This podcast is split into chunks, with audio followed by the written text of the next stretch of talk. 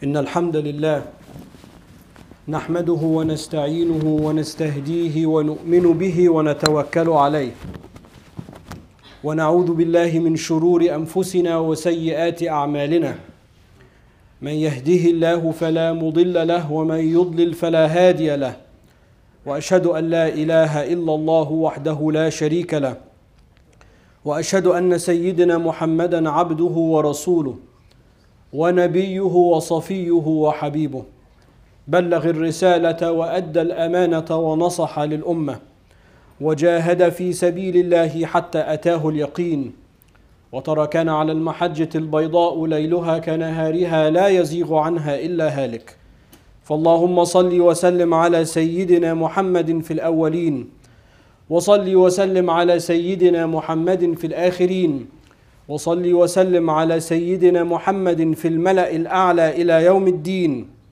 وصل وسلم على سيدنا محمد في كل وقت وحين وعلى آله الأطهار وعلى أصحابه الأخيار وعلى أتباعه الأبرار إلى يوم الدين يا أيها الذين آمنوا اتقوا الله حق تقاته ولا تموتن إلا وأنتم مسلمون يا أيها الناس اتقوا ربكم الذي خلقكم من نفس واحدة وخلق منها زوجها وبث منهما رجالا كثيرا ونساء واتقوا الله الذي تساءلون به والأرحام إن الله كان عليكم رقيبا يا أيها الذين آمنوا اتقوا الله وقولوا قولا سديدا يصلح لكم أعمالكم ويغفر لكم ذنوبكم ومن يطع الله ورسوله فقد فاز فوزا عظيما وبعد فإن أصدق الحديث كتاب الله وإن خير الهدي هدي سيدنا ومولانا رسول الله وإن شر الأمور لمحدثاتها وكل محدثة بدعة وكل بدعة ضلالة وكل ضلالة في النار. The Prophet David عليه السلام, he says in the Psalms, as is narrated by the Prophet sallallahu alaihi wasallam, from the wisdom of the believer, أن يكون مدركا بشأنه عالما بزمانه. That part of the characteristics of the believer is that they know what they're doing and they know at what time they live. That the believer is mudrikan bisha'nihi, that the matters that relate to the believer, they understand those matters. If they are working, they understand what that means. If they are a student, they understand what that means. If they have a family, they understand what that means. If they have some amount of wealth or income, they understand how to deal with that, so on and so forth. This is the sign of the believer, that they know how to deal with their own issues. And they know what time they live in. They understand the moment in which they live.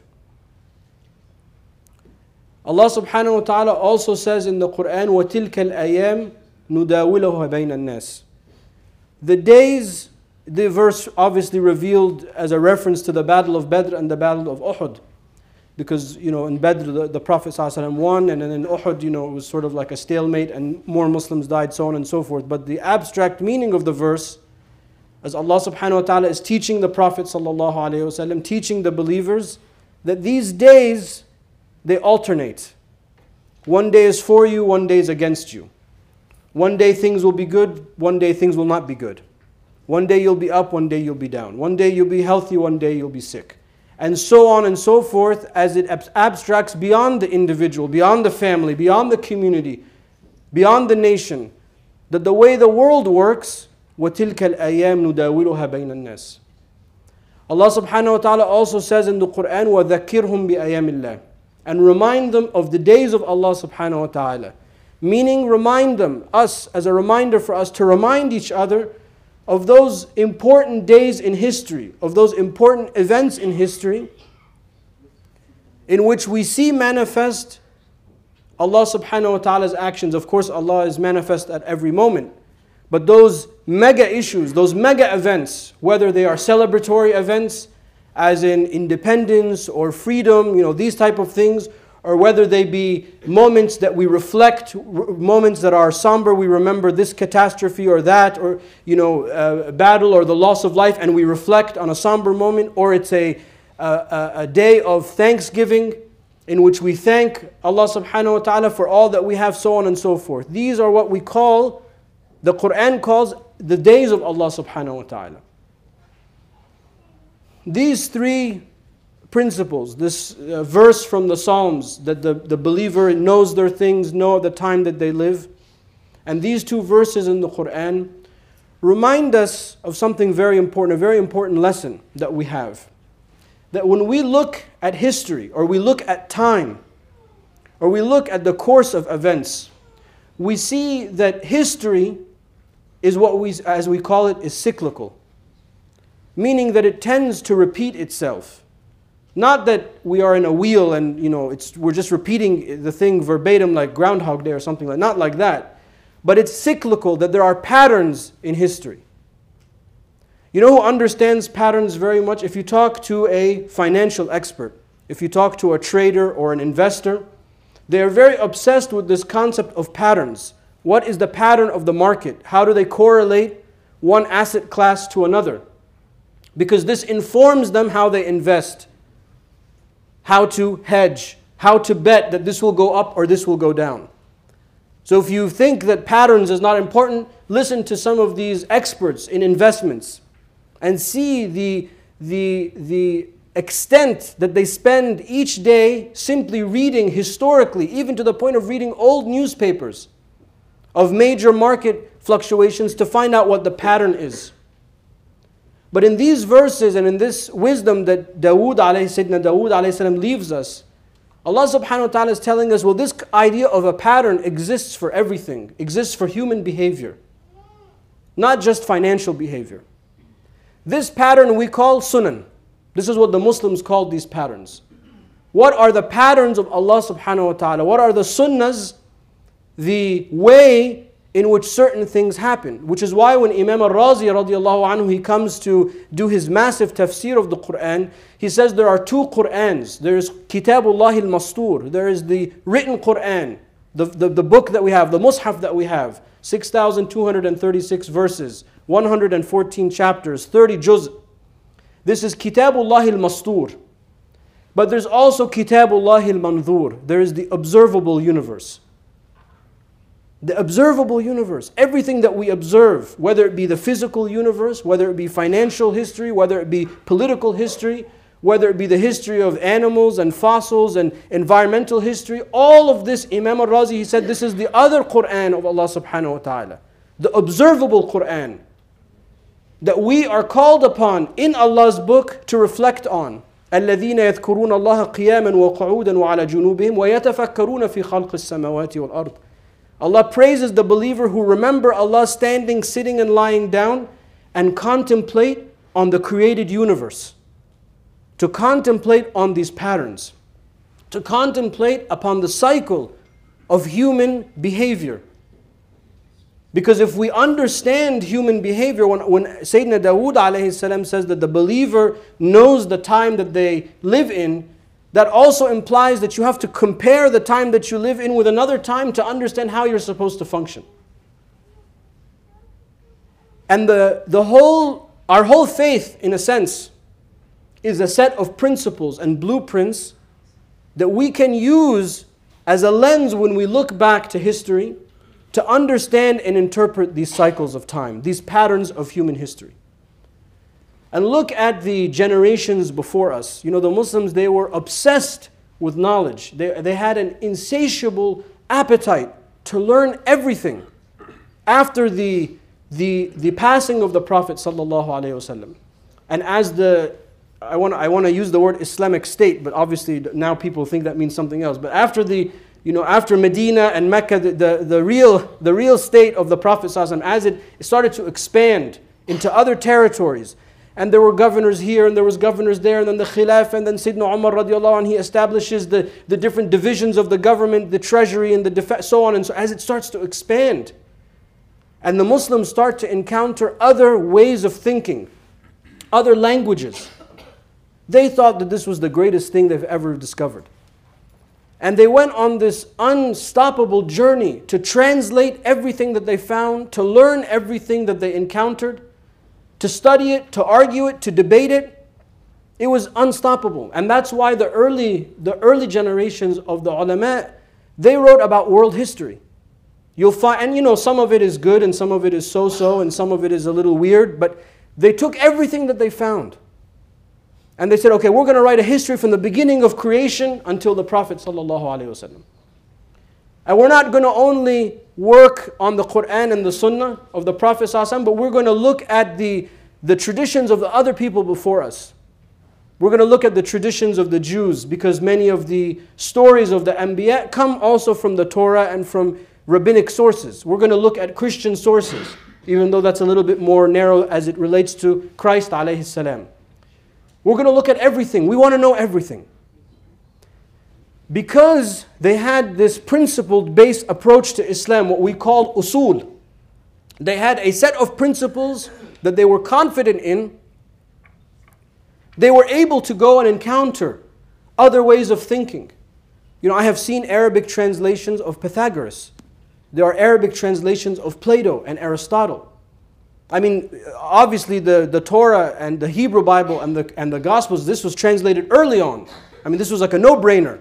But all of these other bodies of knowledge, Indian wisdom, Eastern wisdom, Western wisdom, ancient wisdom, the Muslims were obsessed with these things, obsessed. And every time they would capture something, and they would translate something, and they would understand something, it would cause an internal conversation amongst the ulama. What does this mean vis-a-vis our principles? What does this mean vis-a-vis the patterns that we know that we have inherited from the Prophet ﷺ? And this is the meaning of the verse, وَإِن تَنَازَعْتُمْ فِي شَيْءٍ فَرُدُّوهُ إِلَى اللَّهِ وَرَسُولِهِ يَا أَيُّهَا الَّذِينَ آمَنُوا أَطِيعُوا اللَّهَ وَالرَّسُولَ وَأُولِي الْأَمْرِ مِنْكُمْ. The verse begins, O you who believe, obey Allah and obey the Prophet ﷺ and those that are responsible for you. وَإِن تَنَازَعْتُمْ. But if you argue about something, refer it back to the book, the Quran, and to the Prophet ﷺ. So we have a set of principles that we can go back to. So this did not have the effect of causing a shaking of the faith of the belief of the Muslims. Oh, what does this mean? Oh, these people say this. Oh, these people say that. Rather, they would take this and they would go back and they say, what does this mean vis-a-vis our principles? Is this acceptable? Is this not acceptable? Does this help understand something that we don't have details about? Which is why many of our stories, our ancient stories, the details of them are filled with the details that we have inherited from the Jewish faith and the Christian faith. And the Muslims, they never saw a problem with this. We don't know the name of Moses' mother. We don't know how big the basket was. You know, these little details that neither add nor subtract to the basis of the Islamic faith, we have supplemented with this ancient history, with this ancient inherited wisdom. This was the attitude of the Muslims. This was the attitude of the ulama. And it strengthened their faith. Because when you are, as long as your faith is built correctly from the beginning, but if you have that and you encounter something that's foreign, it's going to force you to articulate for your own self, your own belief. And I witnessed this, alhamdulillah, my own personal experience. I was, you know, blessed, as many of you know, to study other world faiths and religions. For about 10 years, I spent studying mainly the Eastern faiths, Hinduism and Buddhism and Jainism and, you know, these things. Even though I studied the Western faiths as well, but I focused on the Eastern faiths. And every time I would study something, I found myself saying, subhanAllah, that's amazing. You know, we have a hadith. It reminds me of a hadith that I heard. It's kind of like this. It reminds me of a verse. There's an interpretation of this verse that means that. And never once did I encounter this and feel like, oh, my faith is going to be lost. Because it forced me to articulate for myself first and foremost, and publicly when I would comment and I would discuss with the professor and my colleagues, it would force me to articulate my own position. But if you spend your whole time with people that are just like you, that think just like you, that, you know, maybe you have the same profession, maybe you live in the same area, you do the same thing over, you kind of dull those senses. So somebody asks you, why do Muslims say this? Why do Muslims say that? You say, I don't know, that's just how it is. Which is fine, it's okay. But when you are thrown into another mix in which you have a different way of thinking, you are forced to articulate your idea. You are forced to articulate your belief. You are forced to contemplate on what this really means. Is this something really from the Kitab and from the Sunnah, or is this something extra? So you start to think and you start to reflect. and you have a higher, you emerge with a higher level of understanding. This is the confidence of the believer, and this was the confidence of the generations before us. So we have history of everything, the history of creation, the history of cities, the history of even sects, S-E-C-T-S, even the history of sects we have, and the history of sex, S-E-X, the ulama even wrote about that. Over 100 manuals of how the intimate relationship between husband and wife are to be practiced. But this is for another time, inshallah. But they had confidence in their own faith, in the principles laid out in the Kitab al-Mastur and the Kitab al-Manzur. And they used these principles to study even those that attack them. Which is why the ulama of hadith, just by way of example, they have catalogs of all of the weak hadith and all of the forged hadith. Because that's how confident they were in the structure, the intellectual structure of the science of hadith. That we even catalogued and memorized the weak and forged hadith. And we have them, and we know where they are, and we know where we can find them, lest any one of us falls into them. The confidence that they had. And through this studying, the Muslims, they would look to the past, and they would understand these patterns of human behavior. Look at somebody like Ibn Khaldun radiallahu anhu. And his study of now we call it sociology, but his study of human behavior, understanding the patterns of families, the patterns of generation, the pattern of the city folk versus the Bedouin folk, as he traveled across North Africa and beyond. Just as one example that comes to mind. But by understanding these patterns, they were able to live the moment that they lived in to the max, to benefit the most. And when you have that depth and that understanding of history, then you know when we encounter something, that there's a way to deal with it, that there's a way to understand. You don't become frazzled, but you become grounded, and you are able to react, you are able to deal with it. And this is why when we come to reflect on the Quran, we find that there is this idea of the power of story. The stories are very powerful. In the traditional Muslim cities, some people, their job was just to tell stories. And in some countries, in some cities, this still exists. You'll just find somebody sitting, in a cafe or in a marketplace, just telling stories. Maybe they're quote-unquote Muslim stories, or maybe they're, 1001 night stories, or they're fables or something like that. But there are storytellers. And the reason we have these stories, let's forget the Quranic stories, but the reason we have stories in general is because it infuses and it inculcates certain meanings. Why do we have fables like Aesop's fables, Al-Kalila Ud-Dimna, and all of the? Why do we have these fabled stories? Because they impart certain lessons. And when you hear the story, if it's like an animal and the animals are arguing, it's going to stick. But if I tell you, قال الله وقال رسول الله all the time, وسلم, maybe 10%, 15% will stay. Hopefully more sticks, but it gets a little too much. It's a little too academic. But the stories, they stick. And with stories you can exaggerate a little bit, right? But the meaning of the story remains the same. Which is why when the Muslims encountered these stories, even if they were pre-Islamic stories and fables, they translated them, if the context was Arabic, into Arabic. And they told them, and they studied them, and we have them preserved until today. They didn't go around burning books, they didn't go around burning statues, as we see some people do today, because they were confident in their Islam. And they saw these things as enhancing the power of story. Allah subhanahu wa ta'ala says, نَحْنُ نَقُصُّ عَلَيْكَ أَحْسَنَ الْقَصَصِ. In Surah Yusuf, Allah ta'ala says, we are going to tell you the best of stories. Allah describes the stories of the Qur'an, which essentially make the vast majority of the verses of the Qur'an as the best of stories.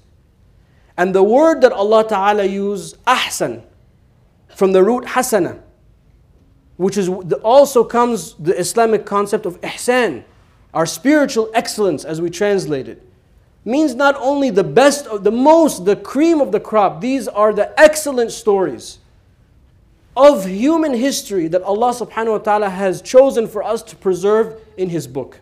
Not the only stories, but the best of stories. And that's why the stories of the Anbiya, the stories of the Prophets, alayhim as-salam, form such a big part of the Muslim consciousness. That we have some sort of a sense of some sort of link with all of the Anbiya, because the Prophet ﷺ is at the tail end of this chain of, you know, amazing human figures. But in these stories, other than the details of the stories, are archetypes for these patterns of human history. So Pharaoh, for example, doesn't just become like the bad guy in the story with Musa and Harun alayhim as-salam, but he comes the archetype for the problem of arrogance. So whenever we think of arrogance, or we think of worldly power, or we think of abuse of power, we tend to call such a person a pharaoh. So these become archetypes. When somebody is afflicted, when a good person is afflicted, even in Western parlance, we say he has the patience of Job, Ayyub alayhi salam. When somebody embarks on a never-ending project, we say he's like Nuh alayhi salam, you know, building his boat for so many years. So they become archetypes of patience, of sacrifice, of belief, of being tested, ibtila, of being a witness to the truth against even losing one's own life. As many of the Anbiya, unfortunately, were killed, assassinated by their people because of their message. And of course, we culminate all of these stories with the most detailed and the best of stories of the best of people, sallallahu alayhi wasallam, the seerah of the Prophet, sallallahu alayhi wasallam. And other than wanting to know the details, as we narrate these stories, as the Quran narrates it, as the Prophet sallallahu alayhi wasallam teaches us, we also want to abstract from it these meanings of pattern. وَتِلْكَ الْأَيَامِ نُدَاوِلُهَا بَيْنَ النَّاسِ. How do we deal with these issues, these human issues? Sometimes we feel, and this is sort of the problem of being, you know, where we are, when we are, that no one's ever done this except us, no one's ever experienced this, you know, that kind of thing. But if you look back, you know, I want you to think, whenever you think of something bad, like this morning, unfortunately, and I don't like to talk about specifics without knowing details, but if we, you know, I'm sure all of you heard about this attack in London on the tube station. And I'm sorry, I don't know the details, but when something like this happens, and you know, you sort, people get depressed, they get overwhelmed, I hope it's not a Muslim, and then you find out it's like some Muslim-sounding name, and then, oh my God, what are they going to do to us now? And we start thinking about all of these things. Imagine what would have been like to live in Baghdad during the Mongol invasion of 1258. You know, Baghdad was not just, or is not just a large city, but this was the capital of the Muslim world, the seat of political power, al-Khilafah, the city of unbelievable scholarship and the ulama and all of the great saints being there. Many of the Anbiya are buried there, and culture, even to the point that in the Arabic language, when you want to say somebody is very pampered, you say tabaghdad. He's become Baghdadi. He's like very, you know, pampered and lush, and you know, fine clothes and fine dining, and you know, those kind of things. Why? Because of what that city. Imagine if that city, if you lived there and then the city fell. It would feel like this is Qiyamah, this is it, everything is gone. The mosques are burned, and the Khilafah is on the run. I think he fled somewhere, I can't remember where now. Destruction, destruction, destruction. And then, you know, one or two generations later, these invaders, they all become Muslim. You know, just a few generations later, or maybe one or two generations later, one of the descendants of Genghis Khan, he becomes Muslim, I can't remember his name. Anyway, but you understand the point. You see, when you look to history, you can draw meaning from now. And you can put things in comparison. This is not the first time that we experience calamity. This is not the first time in which we find people amongst us saying things in the name of Islam, in the name of the Prophet ﷺ, that are opposite for everything that he stood for, ﷺ. This is not the first time. And as those people were defeated before, so will these people be defeated today, inshaAllah. With us, without us, today, tomorrow, after tomorrow, they will be defeated. Yaqeenan, with certainty they will be defeated. Because that which is built on batil, that which is built on falsehood, crumbles. It doesn't last. When the Prophet ﷺ entered the Kaaba when he conquered Mecca, and he entered the Kaaba and he saw the statues and he pointed with his staff, what did he say? The verse that he said, "Ja al-haq wa zahaqa al-batil, inna al-batila kana zahuqa." Truth comes and falsehood goes. Because the nature of falsehood is that it goes. And he would say the verse and the statue would crumble. You know, in front of all of the Quraysh. And the history tells us there were over 360 of these idols. So this happened over 360 times in front of all of the people. I mean, at that point, there's no question if this is a man that's supported by Allah subhanahu wa ta'ala, or if what he says is true.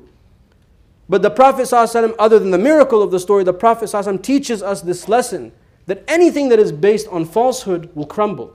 And if you look through history, anything that's not really based on sound principles always falls by the wayside and is forgotten.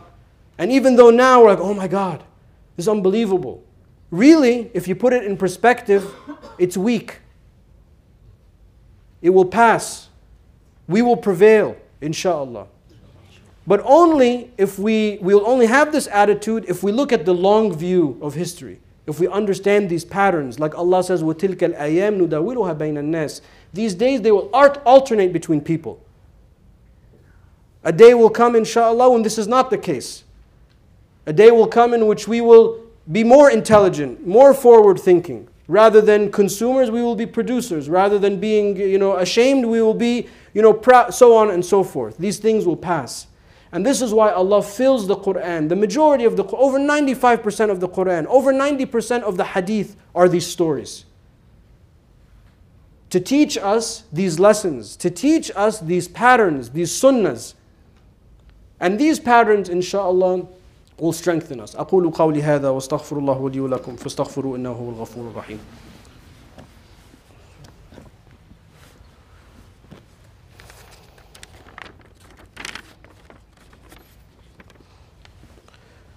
أعوذ بالله من الشيطان الرجيم بسم الله الرحمن الرحيم اللهم صل وسلم وبارك على سيدنا ومولانا محمد وعلى آله وصحبه وسلم.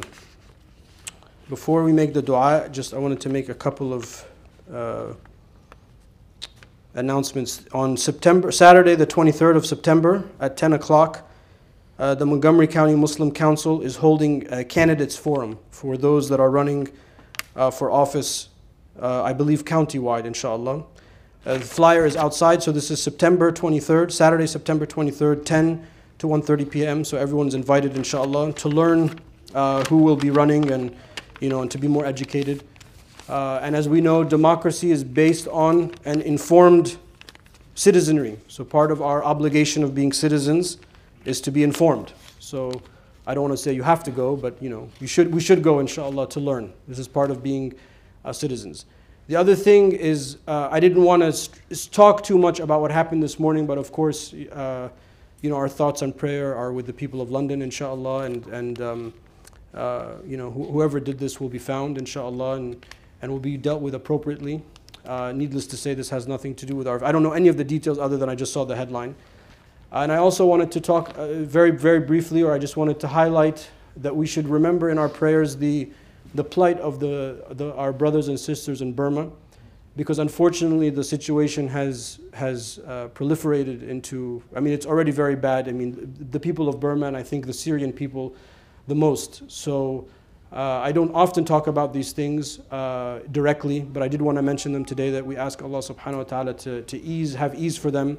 And may those who are able to help, may their hearts be open to help, inshallah, whether it be other neighboring countries, or whether it be the leaders themselves, that it's a fundamental human right that we uphold, that everyone has the right to believe in what they choose to believe in. وَمَنْ شَاءَ فَلْيُؤْمِنْ وَمَنْ شَاءَ فَلْيَكْفُرْ. Whoever wills, let them believe, and in this faith meaning in this verse, and whoever does not, you don't have to force them. لَا إِكْرَاهَ فِي الدِّينِ. And this is a universally understood human right, and it's also a right that Islam affords to people, the freedom of movement and the freedom of belief. And I know that sometimes that runs counter to what we think, but that is the way that our faith was, and this is how the Prophet ﷺ established the state of Medina on those principles. So no one has the right to persecute somebody because of their beliefs, or no one has the right to prevent somebody from movement. These are human rights and rights of citizenship. So we ask Allah subhanahu wa ta'ala to make ease for the people of Syria and the people of Burma, inshallah. And may He show us a way to help them in an effective way, and not in a way that emotionally satisfies us now, but in a way that actually can help them, inshallah. So we ask Allah subhanahu wa ta'ala to have mercy on them, on those who have passed, and to ease the suffering of those that are in suffering. We ask Allah subhanahu wa ta'ala to teach us in the right way, to show us truth as truth, and allow us to follow it and to show us falsehood as falsehood and allow us to abstain from it. From Allahumma hadina fi man hadayt wa afina fi man afayt. Allahumma tawallana fi man tawallayt wa barik lana fi ma a'tayt wa qina wasrif anna sharra ma qadayt. Allahumma arham hayyana wa mayyitana wa hadirana wa ghaibana warfa' aidi al-ummi 'anna. Allahumma aqimna bil haqqi wa aqim al haqq bina ya arhamur rahimin.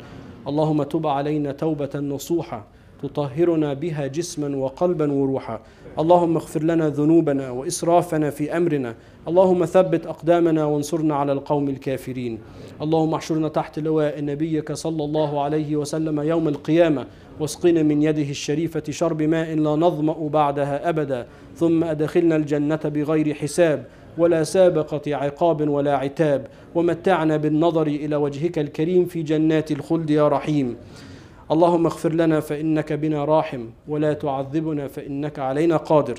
اللهم ارفع مقتك وغضبك عنا، اللهم ارفع مقتك وغضبك عنا، وانقلنا من دائرة سخطك إلى دائرة رضاك، وافتح علينا فتوح العارفين بك، وارزقنا اتباع المصطفى صلى الله عليه وسلم في الأقوال والأفعال والأحوال. وآخر دعوانا أن الحمد لله رب العالمين، وصل اللهم على سيدنا ومولانا محمد وعلى آله وصحبه وسلم، وأقم الصلاة إن الصلاة كانت على المؤمنين كتابا موقوتا.